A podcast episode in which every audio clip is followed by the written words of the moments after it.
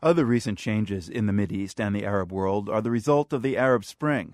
People in countries like Tunisia and Egypt are enjoying the kind of freedom of expression they were denied for decades by repressive governments. One popular form of expression that's spreading now is graffiti. eL Seed, who prefers not to use his real name, is a French Tunisian graffiti artist who lives in Montreal. He gets commissions to work all around the globe. He actually calls his art calligraffiti because he uses Arabic calligraphy in what he paints on walls and buildings. eL Seed says the Arab Spring has unleashed a flood of graffiti. Since, you know, we have like freedom of expression, people they really want to express themselves freely and bring the message to everyone like say they want to say what they have in mind to everyone and um, i don't know i hear a lot that artists create revolution but i believe in, in tunisia is the contrary like revolution has created artists since you know like january 14 last year we see like a lot of people like getting in the street and painting like just uh, regular graffiti but a lot of street art like lettering and some figurative uh, pieces as well. So it's kind of the corollary. It's actually the revolution that's creating the art now.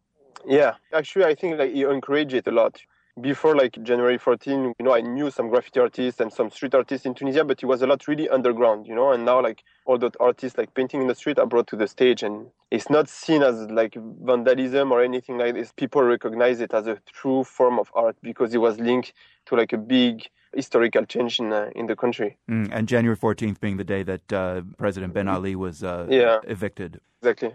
Now, uh, if you look across the Arab world, it seems that the graffiti varies in quality, the graffiti that's now appearing. Some artists seem quite well trained, others really are more like North American taggers.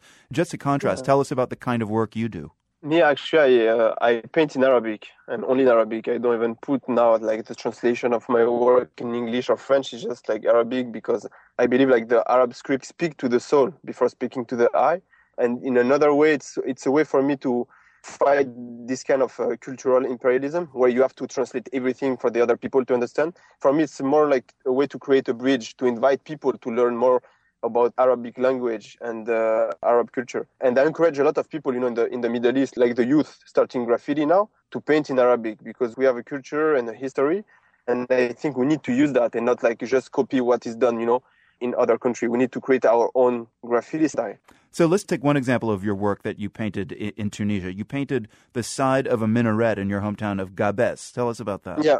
Okay, so actually I painted the two sides of the mosque and I painted that during Ramadan and I painted on it like a, um, a verse from the Quran. I took a, a verse which is a, a universal message, was saying like, "Oh, humankind, we have created you from a male and a female." Hmm. So it was a way to bring people together in Tunisia and even out of Tunisia. You know, it's a message of tolerance and mutual respect. But what I want to say is graffiti is coming from the street. It has to stay in the street, you know. Hmm. So even it goes into galleries, even if you have events, graffiti is still a spontaneous thing, you know, that you get a spray can and you paint on the wall. It has to stay like underground. eL Seed is a French Tunisian graffiti artist. He lives in Montreal. We've got a slideshow of his work at theworld.org. eL Seed, thank you very much. Good to speak with you. My pleasure.